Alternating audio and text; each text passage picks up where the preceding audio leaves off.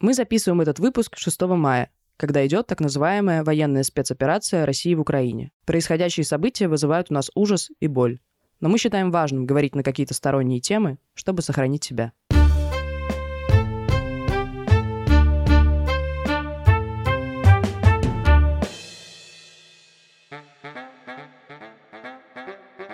Это подкаст «Укейзумер» от студии «Заря». Мы не закрашиваем Бродского на заборе, и это ок. С вами Зоя, всем привет, и Лева. Привет всем.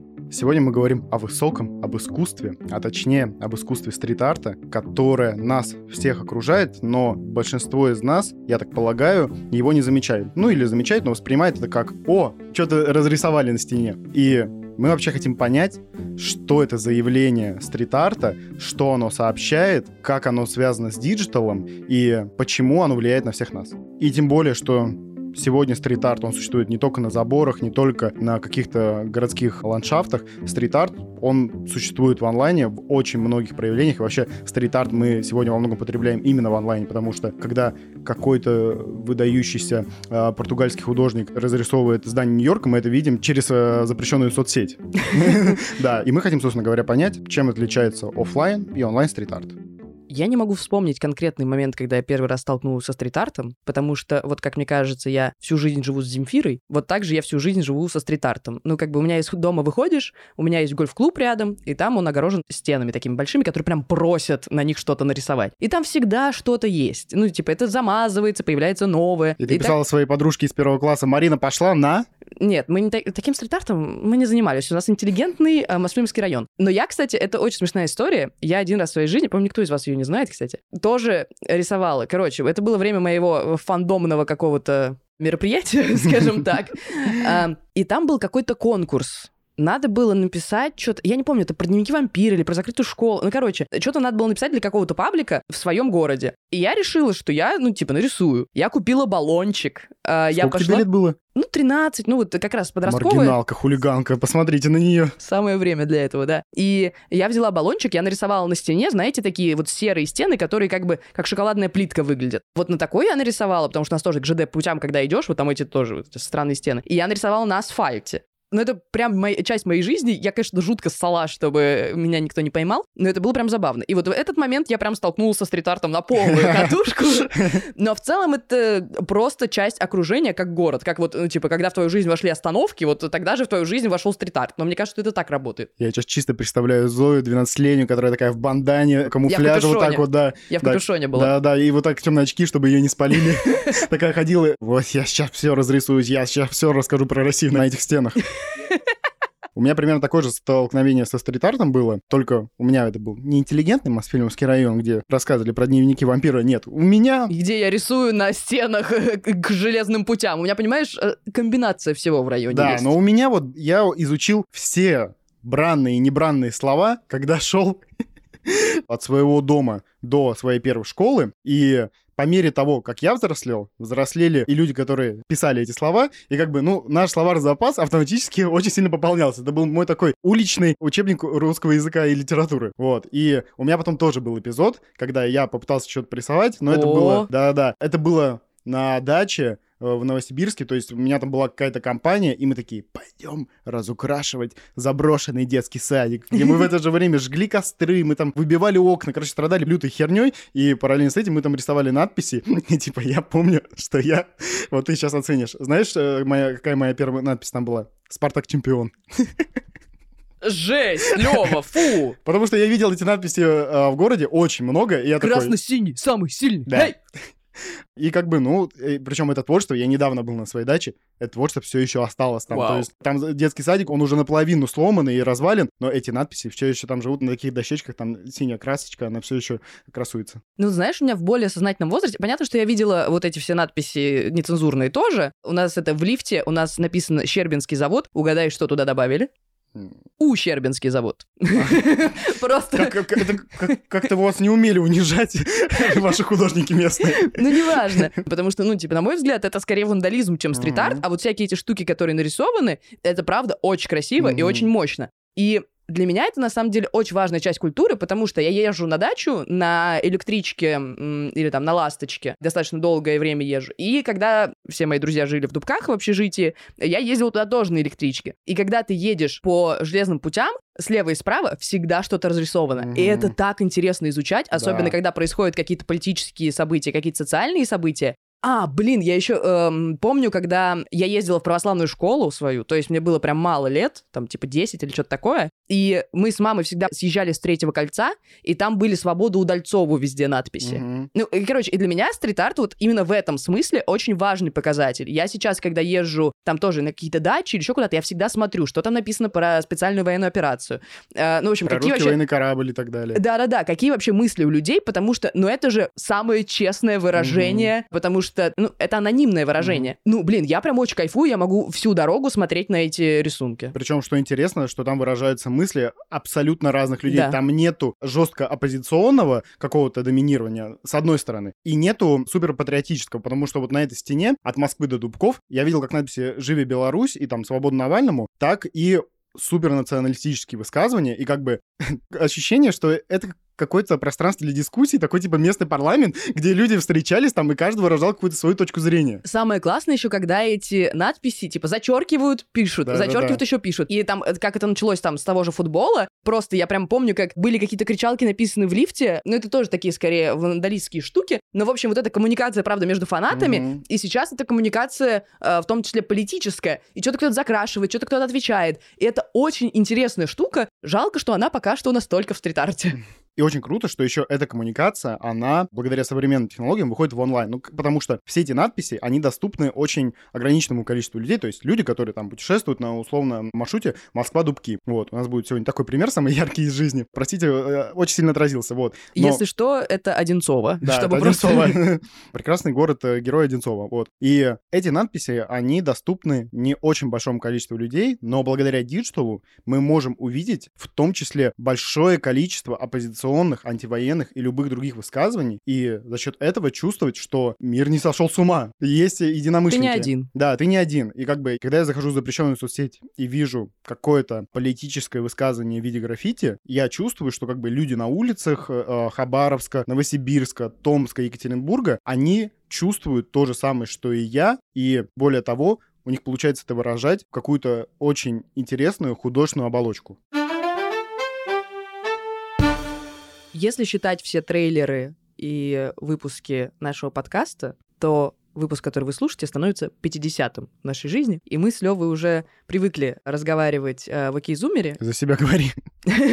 Ладно, Лева еще, может, и не привык, но мы хотели попробовать новый формат, и благодаря нашей студии «Заря» и прекрасной команде нового проекта под названием «Два стула» мы это сделали. В новом подкасте, в котором мы с Левой приглашенные, так сказать, гости, мы выступаем в роли игроков.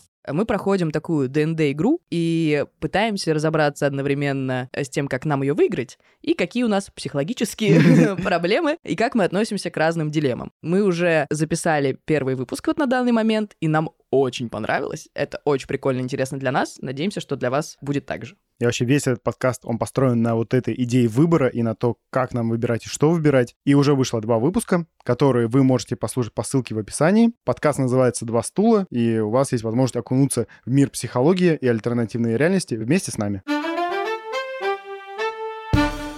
Несмотря на то, что стрит-арт немножко видоизменяется, и вот то, что ты сказал, выходит в digital, все-таки как будто важно понимать, откуда он пошел, особенно для моей социально-политической натуры. Изначально стрит-арт пошел из США, и возник во всяких мегаполисах, очевидно, в районах, где высокая там политическая активность, социальная активность, потому что Криминальный еще. и криминальная, очевидно, да, потому что все-таки тут очень аккуратная грань между вандализмом и стрит-артом. И люди просто пытались высказать свои мысли, они не находили для них выход в каких-то других форматах и переходили на улицы. И это какая-то очень очевидная мысль, что ты не можешь сказать, и тогда еще не было соцсетей, Мгм. ты не мог это сказать на своей стенке ВКонтакте, поэтому говорил на стене реальной. И, ну, вот это вот зарождение такого искусства, мне кажется, супер важная штука, в том числе, как, например, рэп тот же самый, который в том числе зарождался как политическое высказывание. И э, эти истоки, они продолжают диктовать, что такое стрит-арт. И когда я вижу вот эти, знаешь, у нас раскрашенные в Москве зарисовки там с Жуковым,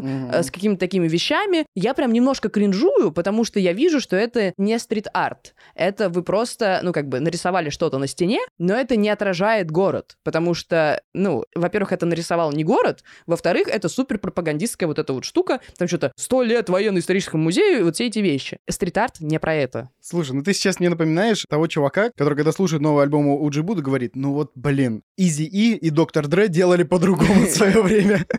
Ну, типа, понятно, что истоки этого явления и его идеология, вот, корневая, она немножечко другая. И она включает в себя протест, криминал, и криминал в той части, что во многом банды помечали таким образом, скажем так, свои Теги владения делали. и свою территорию. Вот, как в GTA San Andreas. Блин, я. Ой, как я обожал разрисовывать стену GTA San Andreas. Вот откуда корни растут моей любви к этому всему. Истоки этого явления, они действительно протестные, но в процессе это, конечно, все модернизировалось и менялось, и стрит-арт становился не только вот таким вот проявлением вандализма и маргинализации, он стал в какой-то момент искусством, и это приметили большие серьезные дяди из музеев и такие, хм, что-то вот это здание, оно скучно выглядит, давайте разрисуем его синий и розовый. Ну, слушай, для меня просто важно, что стрит-арт — это голос города по факту. Мгм. И я только поддерживаю эти штуки, когда, условно, там, государство или какой-то, э, там, мэр города взаимодействуют с художниками и разрисовывают здания. Это же классно, это Мгм. кайфово. Как Э, по э, Красноламбас, собственно говоря. Да, или там, когда был чемпионат мира, тоже разрисовывали же очень много, там, и есть граффити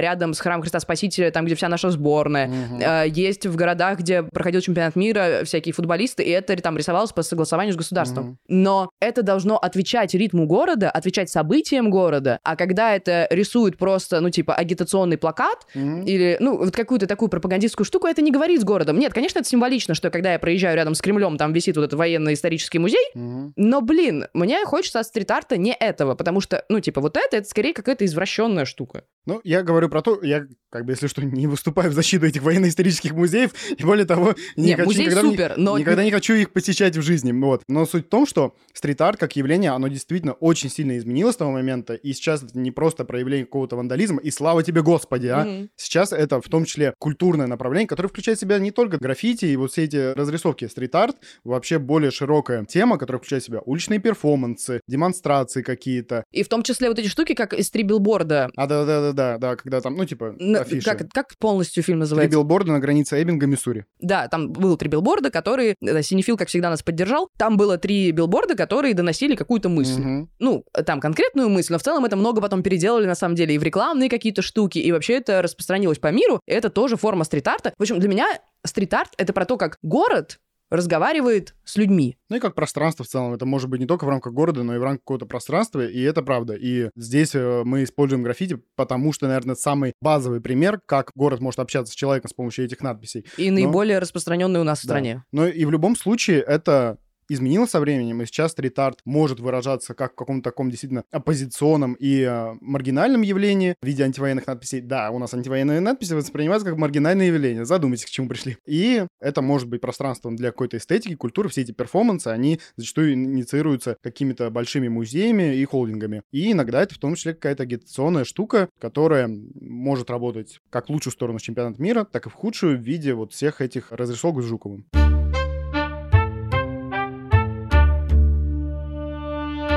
Но мы все-таки в подкасте обсуждаем digital тенденции, и хочется поговорить про стрит-арт в этом формате тоже. Потому что, несмотря на все клевые штуки стрит-арта, которые я обожаю, у него есть минус. Его закрашивают. Периодически, в том числе власти, периодически сами стрит-артеры закрашивают друг друга, и там от- отдельная бойня э, про это все. У меня была вредная бабушка в подъезде, которая все закрашивала. Да, Лёва сравнил то, как э, там Бэнкси э, закрашивают другие стрит-артеры э, с тем, что его закрашивает бабушка. Ладно. Но, кстати, Бэнкси не закрашивают, потому что он слишком крутой, и Да. это такое уважение. Бэнкси сам убивает свои работы. Да-да-да. Ну, в общем, и с течением времени это просто может смыться, там, э, закраситься, сломаться и так далее. А все таки это такая важная часть искусства. Но сейчас это меняется. Например, запускают платформу Street, там игра что-то стрит, не стрит, ну, в общем, неважно. Это платформа и экосистема, где будут коллекционировать и торговать уличным как раз искусством, NFT, все дела, сделано на блокчейне эфириум, ну, в общем, вот эти все новомодные штучки. Тебе надо курс свой запускать. Да-да-да, я э, профессионально объясняю непонятные вещи. И это поможет нам э, сохранять это искусство, и в том числе общаться по поводу него не только в локальных сообществах. Мне кажется, это супер важная штука. И очень круто, что digital как раз дает возможности изобретать новые направления и новые форматы в стрит-арте. Например, есть направление GIF-iti. Я сам офигел, когда узнал о нем. Это популярный вид граффити, который создается с помощью компьютера и образует в итоге GIF-iti. То есть сначала художники, они рисуют граффити в несколько слоев, фотографируя каждый слой отдельно, и затем они все это соединяют в один единый файл, и получается такое... В гифку, если по-русски. Да. и получается стрит-арт изображение, которое как бы не существует в офлайне, но за счет соединения в онлайне оно получает жизнь. Несмотря на то, что стрит-арт появился почти век назад, все еще многие считают его вандализмом, а не стрит-артом. И хотелось бы понять, зачем он вообще как нужен. бабушка в подъезде, если она жива еще. У тебя прям жесткая обида, тебе надо ее проработать. Ну, блин, я хотел нормально вылить свои эмоции на своем подъезде.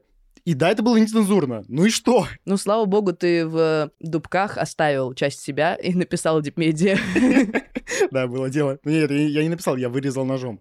Да. Ну, в общем, да, как вы поняли, Лева вандал, но чем же занимаются все-таки люди, которые занимаются стрит-артом? И почему это важно? Если раньше это все-таки было сконцентрировано на локальной аудитории, даже когда начали появляться какие-то экспонаты в музеях, ну, то есть, словно фотография граффити в Нью-Йорке была выставлена в музее в Лондоне, все равно художники в Нью-Йорке рассчитывали в основном на свою аудиторию, говорили про свои локальные проблемы. Но сейчас это меняется, опять же, спасибо интернет за то, что мы можем записывать этот подкаст и обсуждать все, что ты сделал. И сейчас работы, особенно которые делают все-таки суперизвестные художники, такие как Бэнкси, например, они рассчитываются в основном не на то, что их увидят лично, а на то, что их сфотографируют и увидят весь мир. В том числе, почему запрещенные соцсети этих художников так э, популярны. И, видимо, граффити интересует уже не только как высказывание, но в том числе как именно искусство. И это, наверное, важный поинт, чем отличается вандализм от искусства. Вандализм все-таки тоже высказывается. Но граффити, наклейки и все остальные виды стрит-арта делают это все-таки художественно и важно для зрителя. Да, это очень важная разница, что люди идут посмотреть на стены на своем районе не для того, чтобы там удивиться или испытать, ну, поматериться, я не знаю, на людей, которые разрисовали это, а чтобы что-то понять, чтобы посмотреть на эту работу и подумать, что с помощью нее сообщает художник. И стрит-арт во многом уже действительно стал отдельным направлением искусства, и, как я понимаю, он очень многими за это недолюбливается, что он стал слишком элитарным, и что, например, какие-то перформансы, которые устраивают разные художники, кстати, Pussy Riot, по идее, это какой-то, тоже в какой-то смысле стрит-арт, но он просто перемешан с другими жанрами, поэтому сложно выделять. Все эти перформансы, они популярны гораздо меньше, чем граффити на стенах, но при этом, типа, не нужно исключать их важность, и что они таким образом общаются с людьми, которые потом создают более массовый продукт, и это очень важная функция стрит-арта, что это не просто какое-то модное андеграундное направление, а полноценное, ну, это отдельный вид искусства. И оно во многом гораздо честнее и гораздо ярче, чем какие-то классические проявления в виде картины Репина, Шишкина, при всем уважении к данным художникам.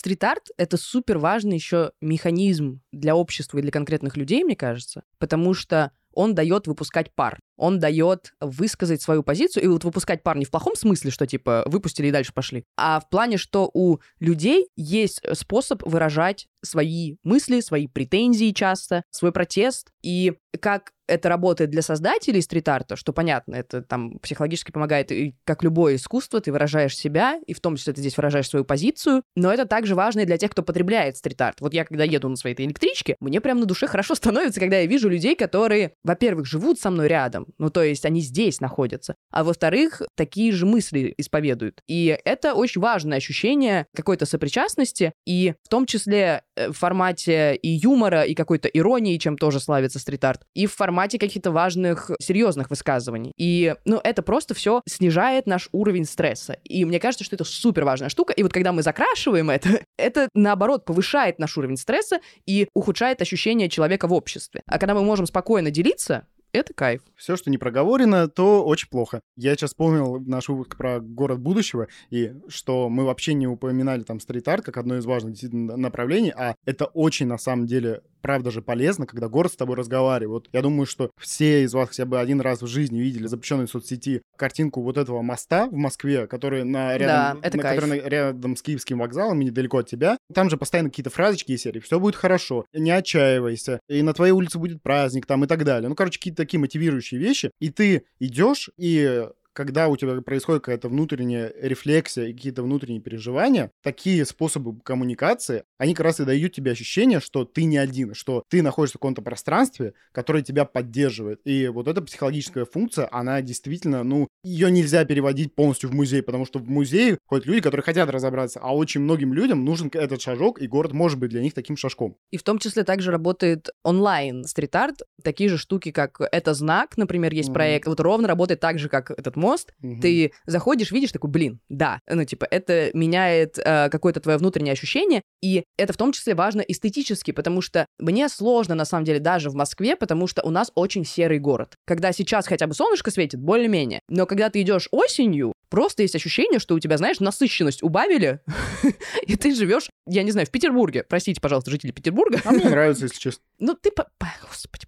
А, но граффити и в целом наклейки, а, те же мосты с тобой разговаривающие, какое-то уличное искусство, перформансы, они дают жизнь городу, они дают цвет, краски городу. И когда мы на это забиваем, мы ухудшаем ментальное состояние жителей, и в том числе жителей соцсетей.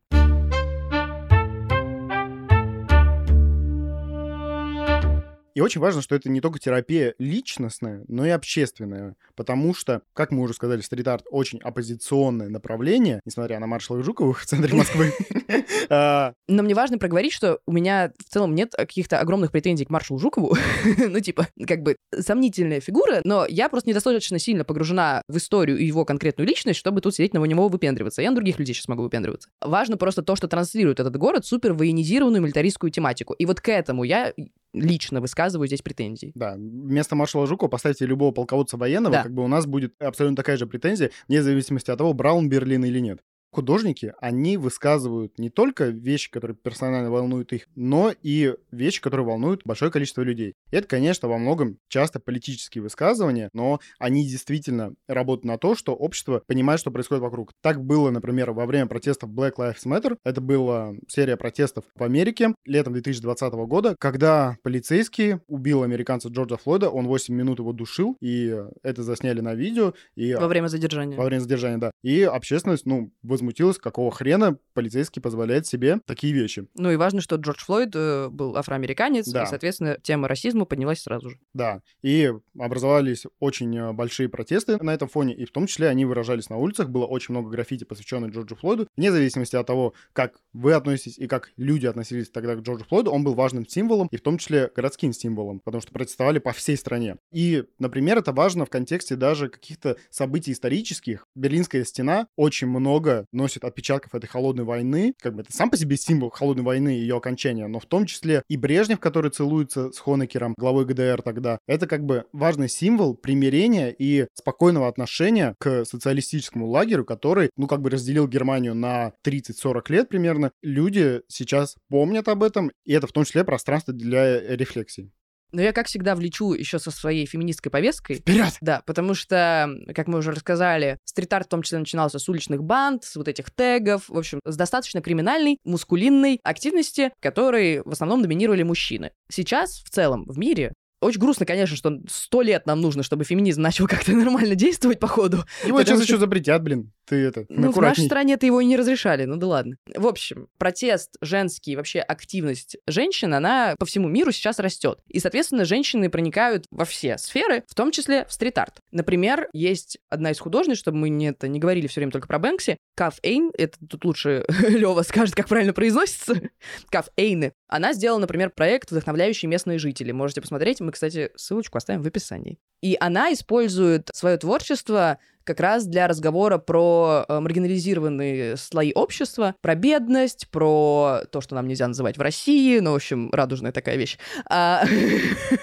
Моя продюсерка очень смотрит радостно на меня. В общем, это очень важная штука, потому что все-таки, опять же, стрит-арт, несмотря на то, что это важная протестная вещь, он говорил про белых цисгендерных мужиков, которых, да, волнуют какие-то вещи. Про афроамериканцев, давай так. Ну, э, подожди, потом добавилась туда афроамериканская повестка, но это все еще достаточно мускулинная повестка была. И сейчас, ура, это искусство становится менее таким узким, и туда добавляются повестки других сообществ. В целом, как это происходит везде в мире, но и в стрит-арте тоже. И мне кажется, важно на это обратить внимание, и не только знать про девочку с шариком Бэнкси, но и знать про новые штуки, которые появляются, потому что они намного больше, на самом деле, сейчас характеризуют общество, чем тот же самый Бэнкси с его, да, классными работами, но все-таки тут что-то новое происходит, надо бы глянуть. Мне очень нравится в этом плане стрит-арт, что действительно пространство для выражения людей, у которых нет своего голоса, точнее, нет возможности высказать как-то свое мнение, и стрит-арт он становится такой платформой. Поначалу анонимный, но постепенно там появляются громкие голоса, которым прислушиваются, и что как раз через стены города они становятся услышанными. И не только в своих каких-то информационных и социальных пузырях, но и на всеобщее обозрение. И в том числе про какие-то казалось бы, личные штуки, про какие-то личные проблемы, то есть не про политические. Например, я все-таки я хочу говорить имена всех. Шайла Шиф Сулейман, художница, например, говорит о женских проблемах, в том числе там менструальное здоровье, и в том числе про насилие, про домашнее насилие, про изнасилование. Например, они сформировали бесстрашный коллектив, это такое название, содружество художников, активистов, которые выступают против гендерного насилия и которые как раз на эту тему э, создают свое искусство. И это тоже очень важная повестка, э, с которой все-таки не в первую первую очередь ассоциируется сейчас в наших головах стрит-арт. Короче, пока в Госдуме ничего не могут принять, на стенах города уже все высказали.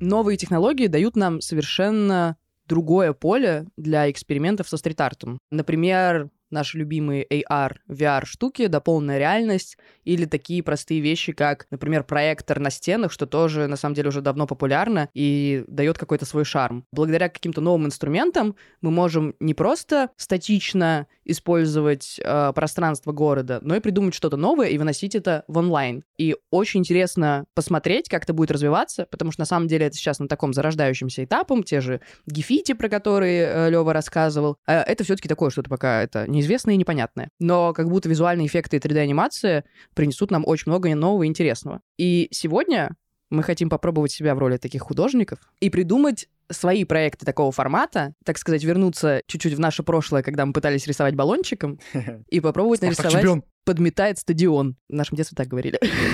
Короче, попробуем себя в этой роли и сменим наш физический баллончик на виртуальный, придумаем что-то новенькое. Лева, давай ты попробуешь себя в этой роли сначала и придумаешь проект на тему феминизма. О, это интересно. Не все мне тут. Ты же у нас тоже про феминизм. Да, я себя считаю профеминистом. Блин, это интересно.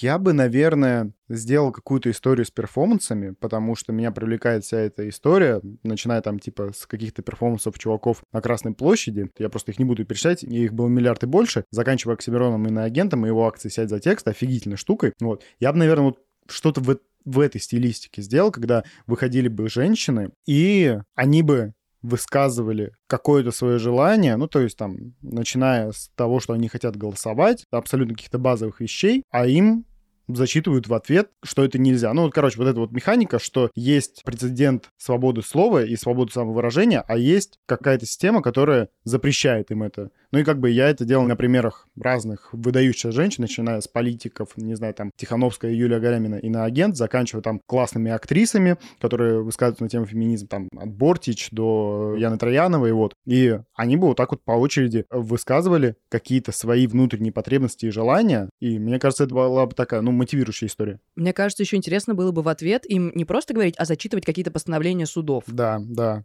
Так, ну теперь ты. Мы сегодня, конечно, очень не взлюбили изображение с маршалом Жуковым, вот, но очевидно, что на тему войны, без указания какой конкретно войны, нужно разговаривать с людьми и с обществом. Вот как бы ты общалась на примере Digital Street Art? Пух, Такие у нас, конечно, темы с тобой, как обычно. Mm. Благо существует подкаст Гикпонг, где чуть ребят повеселее живут. Я вообще, когда мы придумали этот креатив, думала про штуку, как в соцсетях использовать по факту тоже стены. Ну, то есть там есть же оформление соцсетей, и они никак не используются. Ну, то есть они иногда используются, когда, например, Google или Яндекс в честь каких-то праздников э, добавляют какие-то рисовки, но в целом не очень. И мне кажется, было бы классно использовать это пространство для разговора. Вопрос, как разговаривать там про войну, это, конечно, хороший вопрос. Я бы, возможно, слушай, я делал прям страницу. Вот помнишь, у Игоря и на агента был проект 1917 и 1968, и там рассказывалось от конкретных лиц. Возможно, здесь то же самое, но вот как раз интересно было поговорить про лиц вроде Жукова, которых мы воспринимаем как таких доблестных и победных воинов, а поговорить, как будто это обычные люди, которые ведут какую-то свою страницу, и в том числе какие-то, например, дневники психологического переживания, которые явно были у них. А мне кажется, наоборот, надо менять дискурс с вот этих э, военачальников, политиков и так далее, которые ведут войну с той или иной стороны, в том числе как бы э, Жуков, несмотря на все его истории, сделал важные вещи, угу. и там же, я не знаю, Кутузов тот же самый. Но проблема в том, что мы, наверное, не разговариваем про обычных людей. И вот «Бессмертный полк», как на самом деле очень классная акция, которая угу. изначально была, просто потом ее политизировали. Но изначально это как раз возвращение к жертвам, возвращение к обычным людям, которые в этом участвовали. Блин, просто... М- с одной стороны, прикол стрит-арта в том, что ты можешь это увидеть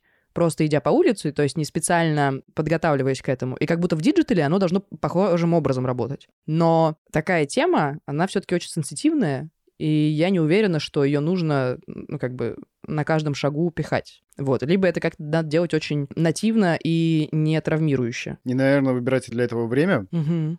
Да, явно не сейчас. Вот. Поэтому, если бы это была какая-то более развлекательная тема, я вот использовала бы такие вещи, про которые я говорю. Ну, или не развлекательная, но какая-то менее травматичная. А здесь, наверное, я бы сделала есть же много записей из э, дневников обычных людей, которые проходили через это. И вот я бы с ними как-то поработала, и мне очень нравится штука не с видео, а вот э, с картинками, как три билборда. Угу. И вот я бы их раскидывала по... Ну, там, условно, создала бы какую-нибудь страницу в запрещенной соцсети. Ну, в общем, по поигралась бы с надписями и как-то вот через них пыталась, то есть не напрямую говорить, угу. а как-то все таки словами людей и не лозунгами. Угу. Вот. Но, блин, конечно, сложно. Ты мне тематику задал. Правда, здесь бы я как-то в визуальный образ не слишком уходила, потому что они слишком травмирующие, а поговорила через текст. Угу. Это клево. Да. Но стрит-арт дает нам очень много возможностей, как можно посмотреть на разные штуки.